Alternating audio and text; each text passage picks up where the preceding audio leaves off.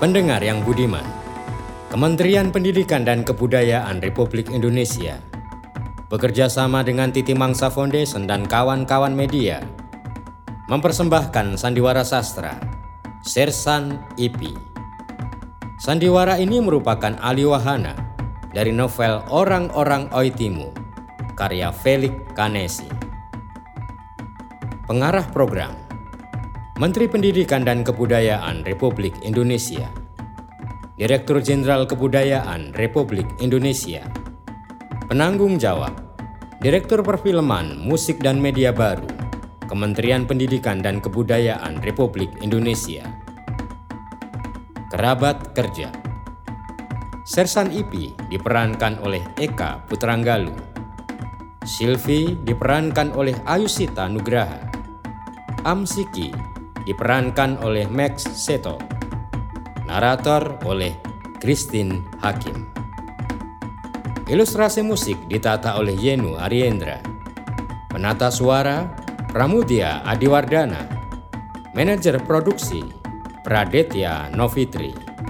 Manajer pasca produksi Amerta Kusuma. Produser Happy Salma dan Julia Evina Bara. Ali Wahana Yosep Angginun, Sutradara Gunawan Marianto.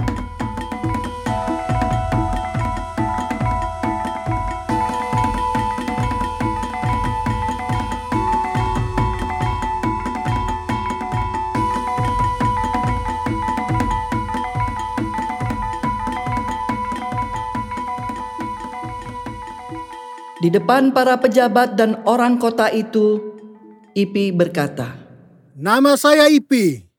Saya ingin seperti Amsiki, membunuh orang-orang jahat. Tuan kecil, tidak boleh dibunuh sekalipun itu orang jahat. Ingat, tidak boleh diperkosa sekalipun itu kuda. Ulangi. Amsiki. Tidak ada satu orang pun di negeri itu yang tidak mengenalnya. Amsiki adalah satu-satunya lelaki yang pernah membunuh sepuluh orang tentara Jepang membakar habis satu camp kerja paksa. Padahal di masa Jepang menguasai daerah tersebut, tidak ada satu orang pun yang bisa lari dari ujung samurai mereka. Jikapun mereka ingin kau hidup, artinya kau akan bekerja setengah mati tanpa makan, dicambuk atau diperkosa siang malam. Amsiki masih hidup sampai sekarang. Kisahnya menjadi masyur dan dikenal sampai pulau-pulau lain. Amsiki disebut sebagai pahlawan yang menyelamatkan bangsa dari cengkraman Jepang. Namun, Amsiki mengelak. Saya tidak pernah membunuh untuk menyelamatkan si bangsa. Saya bahkan tidak mengenalnya sama sekali. Saya membunuh bukan untuk menyelamatkan bangsa, tetapi menyelamatkan kuda saya. Ayah saya mati jatuh dari pohon lontar. Kakek saya mati di naungan lontar. Menjadi sebatang kara, saya hidup bersama kuda-kuda dan pohon-pohon lontar. Orang-orang itu begitu biadabnya memerkosa kuda betina saya. Bangsa, maaf, saya tidak kenal. Saat itu, selepas tentara Jepang pergi dan kerajaan Timuun berubah menjadi kecamatan makmur Sentausa, menjelang 17 Agustus, Amsiki dipuja-puji sebagai pahlawan. Para pejabat Indonesia yang tinggal di kota datang ke Etimu, mereka berfoto bersama dengan Amsiki dan kepadanya diberikan sebuah medali. Sudah saya bilang, saya bukan pahlawan. Saya tidak menyelamatkan bangsa dan apa itu medali. Jika ia bisa dimakan, berikan kepada kuda saya. Jika saya mati, keturunannya akan tetap hidup. Para pejabat kebingungan dengan jawaban Amsiki. Lalu mengira-ngira itu adalah kata-kata kiasan. Mereka menyimpan medali itu untuk anaknya suatu saat nanti.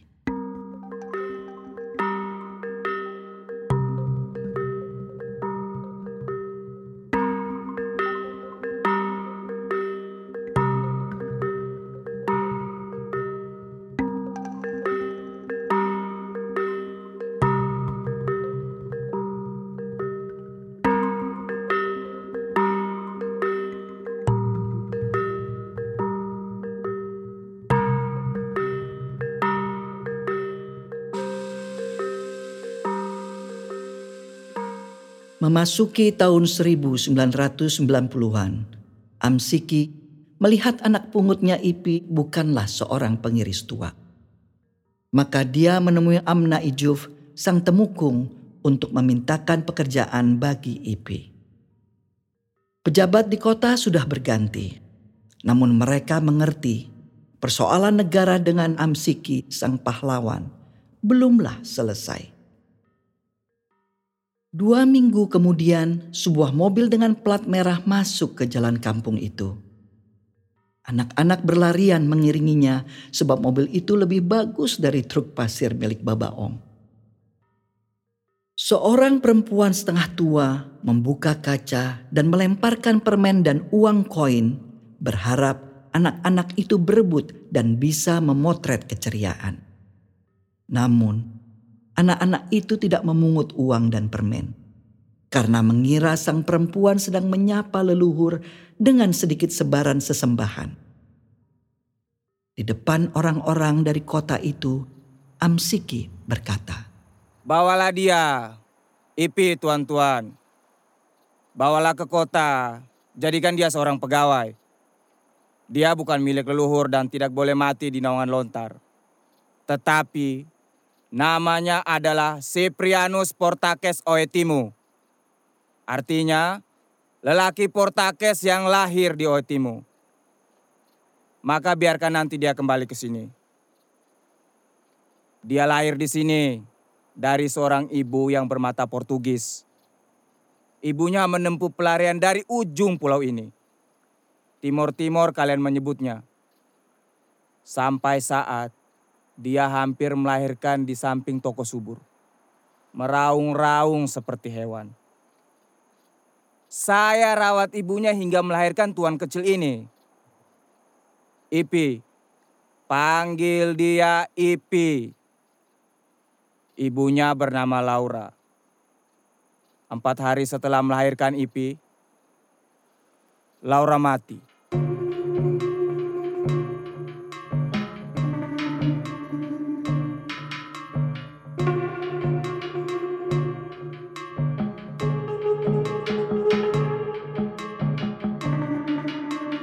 Oetimu 1998. Satu jam sebelum para pembunuh itu menyerang rumah Martin Kabiti di malam final Piala Dunia.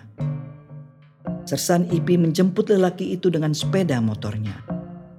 Ia telah menyediakan jamuan kecil di pos polisi yang ia tinggali. Datanglah ke rumah, nonton pertandingan final, dan berbahagialah bersama saya. Saat sepeda motor itu masuk ke halaman pos polisi, telah banyak orang berkumpul di situ, merokok dan memamah sirih pinang sambil menunggu mereka. Pos polisi itu terlalu kecil untuk disebut rumah, tapi terlalu besar untuk disebut pos polisi. Terbagi dalam dua ruangan, ruang tidur dan ruang bekerja. Di situlah Sersan Ipi menulis laporannya, menonton televisi, dan makan. Sebelum menyalakan televisi, Sersan Ipi mengeluarkan daging dan beraneka jenis minuman dari ruang belakang. Ayo, ayo, ayo, mari, mari. Nikmatilah jamuan ini. Dan berbahagialah bersama saya. Kami akan menikah dua minggu lagi. Kebahagiaan anak-anak muda di depan begitu banyak daging dan minuman, juga semangat mereka menonton bola, sirnalah sudah mendengar kabar itu. Telah berhari-hari mereka berlomba merebut hati Sylvie. Tetapi apa lacur, perempuan itu malah jatuh ke pelukan Sersan Ipi.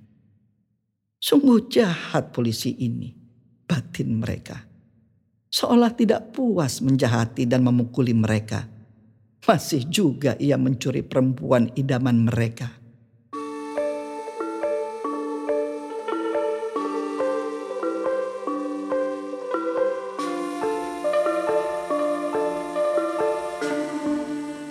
Seperti umumnya hunian di Uetimu, rumah Om Daniel kecil saja.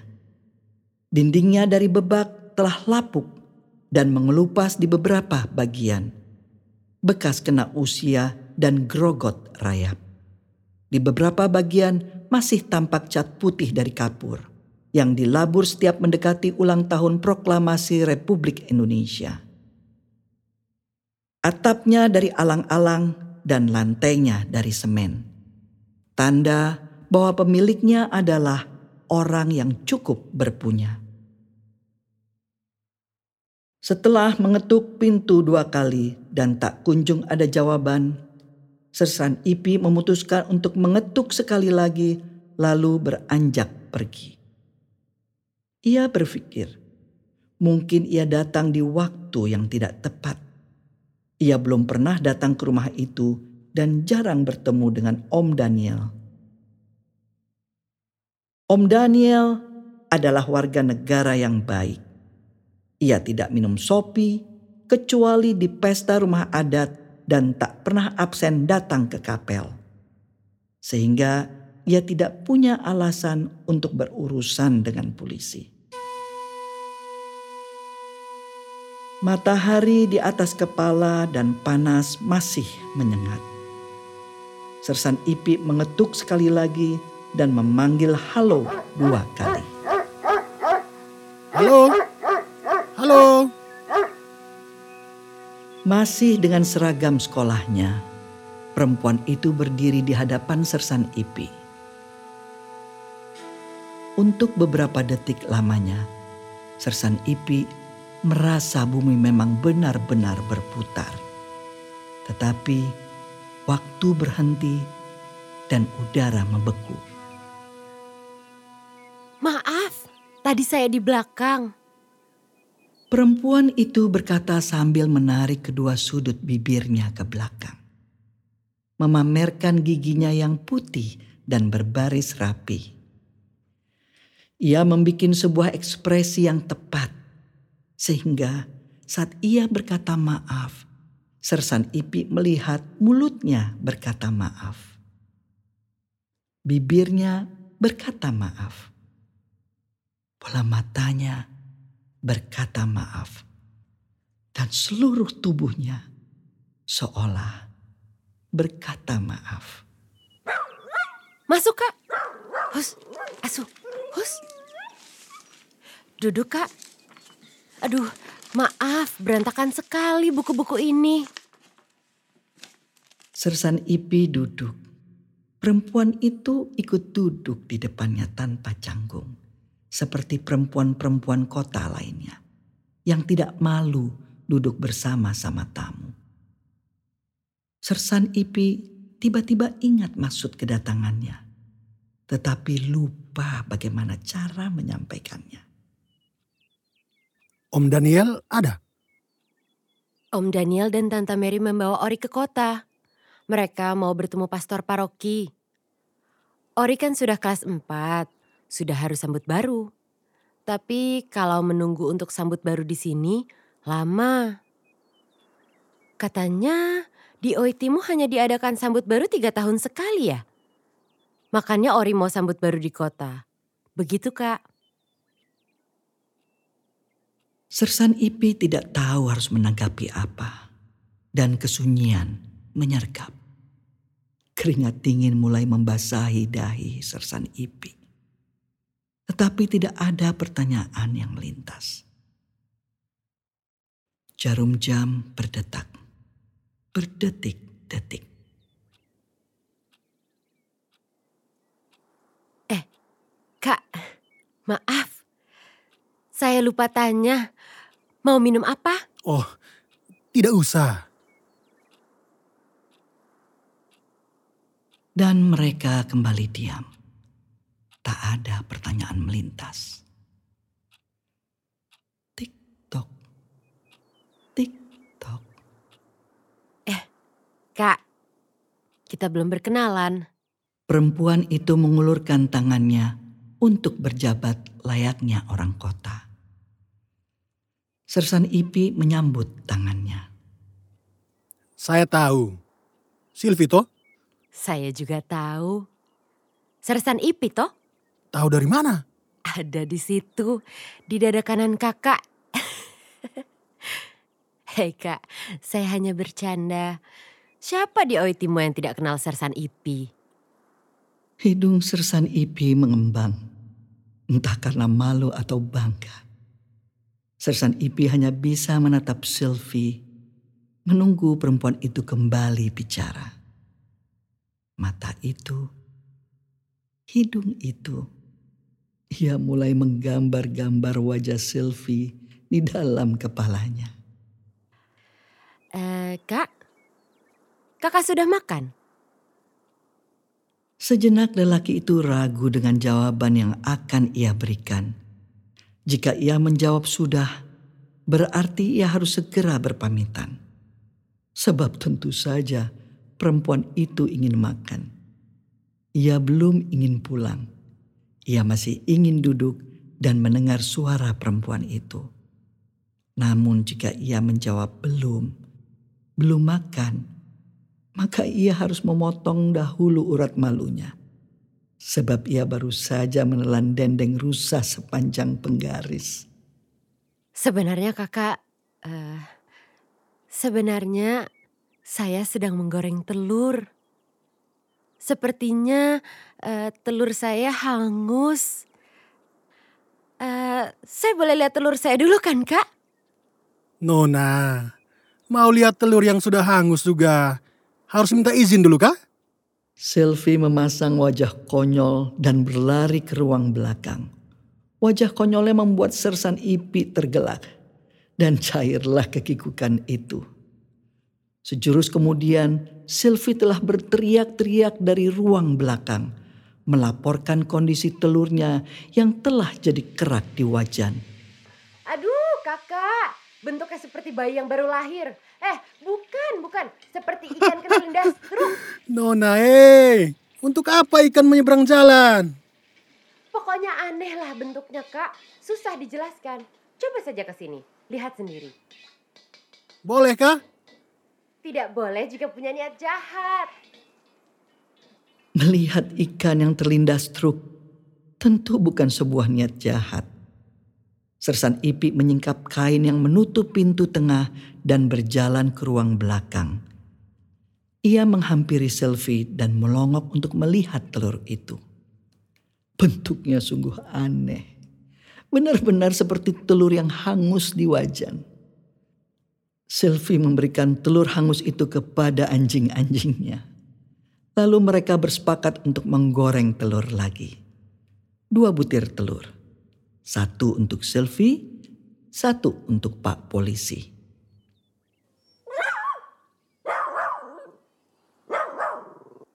Nona, ini ada pepaya muda. Nona sukakah sayur pepaya? Saya suka, tentu saja. Pahit dan kenyal. Tetapi saya tidak bisa mengolahnya. Tidak ada di dalam buku resep. Serahkan pada saya, Nona. Saya sudah lama hidup membujang. Saya bahkan tahu cara ubah batu jadi roti. Sylvie menyembunyikan senyumnya. Senyum kemenangan.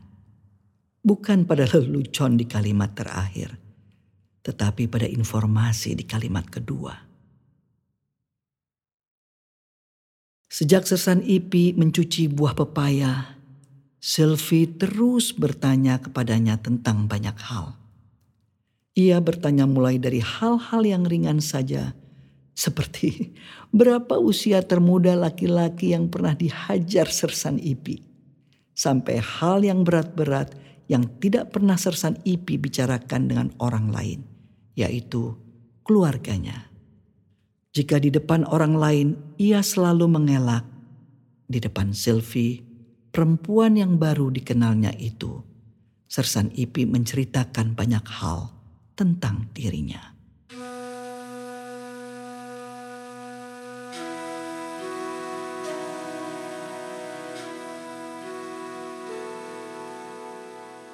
Apa Nona ingat pesan terakhir Amsiki pada saya? Jangan dibunuh, sekalipun itu orang jahat. Jangan diperkosa, sekalipun itu kuda. Bukan. Pesan terakhirnya adalah, ulangi,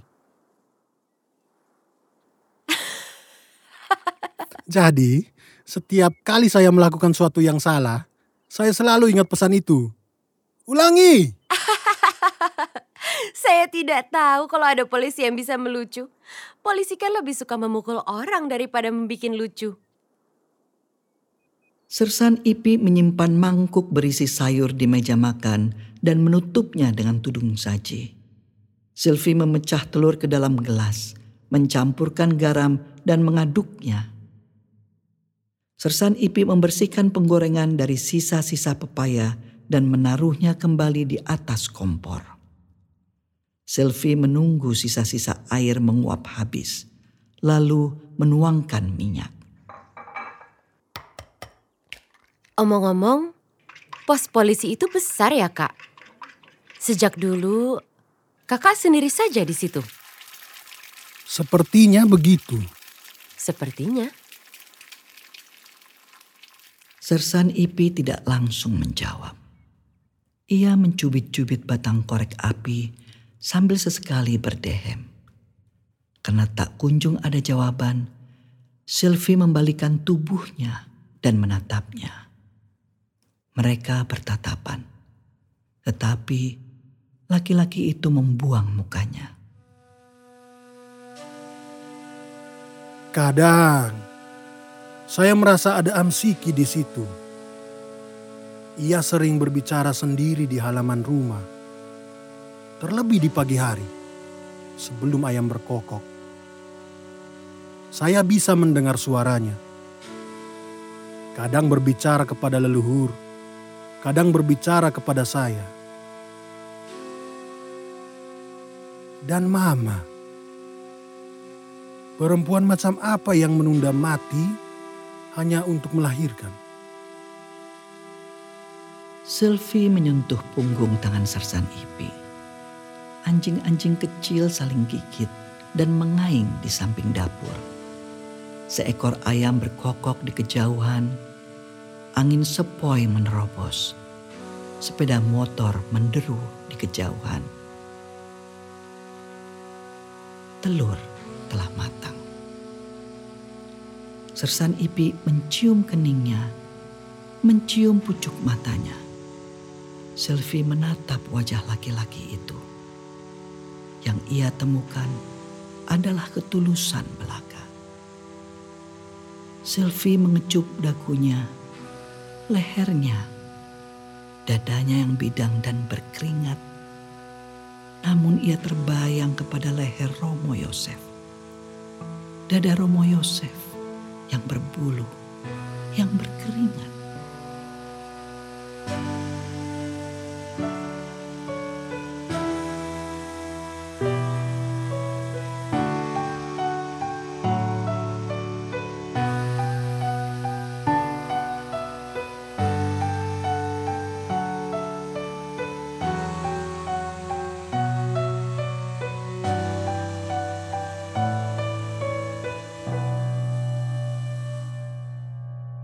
Ketika pertandingan dimulai dan orang-orang Brazil mulai kena hajar, orang-orang kampung terdiam. Awalnya Martin Kabiti menggumam-gumam saja, menyesalkan pertandingan yang tidak diharapkannya itu. Namun, begitu gol yang kedua tercipta, Martin bangun dan menendang kursinya. Antar saya pulang sebelum saksi pecah ini televisi. Ini buatan Amerika toh? Sebentar kemudian, ia menerobos orang-orang dan tanpa mengucap salam, ia meloncat ke boncengan motor yang telah dihidupkan oleh Sersan Ipi. Sersan Ipi membunyikan klakson dan menarik gas dan pergilah mereka membelah keheningan kampung.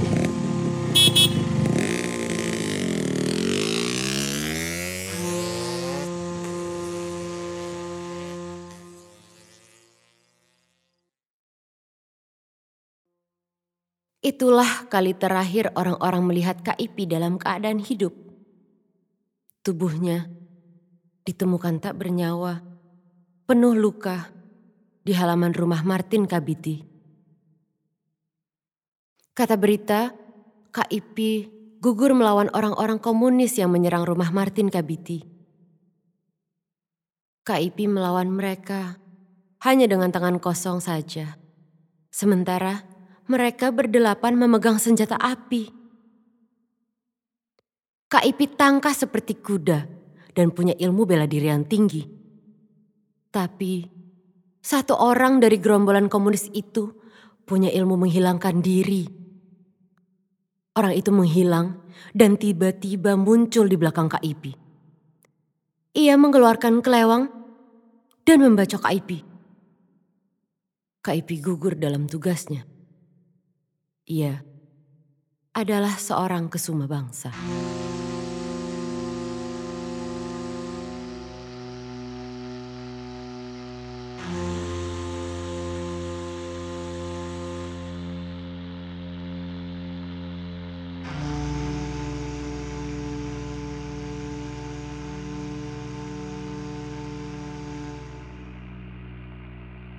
Begitulah yang dikisahkan turun-temurun di gereja dan di toko subur, di kelas dan di musim hujan. Kejadian yang sesungguhnya tidaklah seperti itu. Sersan Ipi hanya apes karena mengantarkan Martin Kabiti. Sementara di rumah Martin Kabiti, segerombolan rampok yang dipimpin oleh Atinyo telah menunggu. Atinyo adalah partisan perang Timur Timur yang telah dipenjara bertahun-tahun. Ia telah menunggu malam itu, di mana para lelaki terbuai oleh final Piala Dunia, dan ia bisa menagih hutang nyawa dari Martin tanpa banyak rintangan. Begitulah dendam perang masa lalu turut menjemput nyawa Sersan Ipi. Lelaki itu telah pergi untuk bertemu dengan mamanya, juga Amsiki. Ia pergi tanpa sempat tahu ada yang sedang tumbuh di perut Sylvie.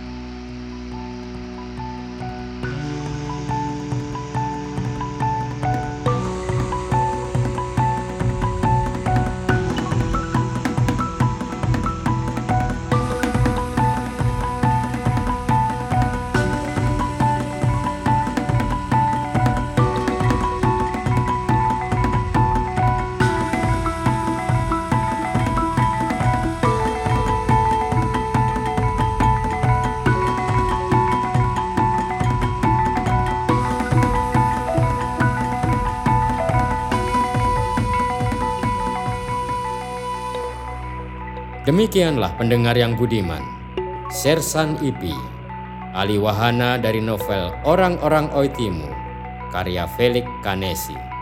Sampai bertemu di lain kesempatan.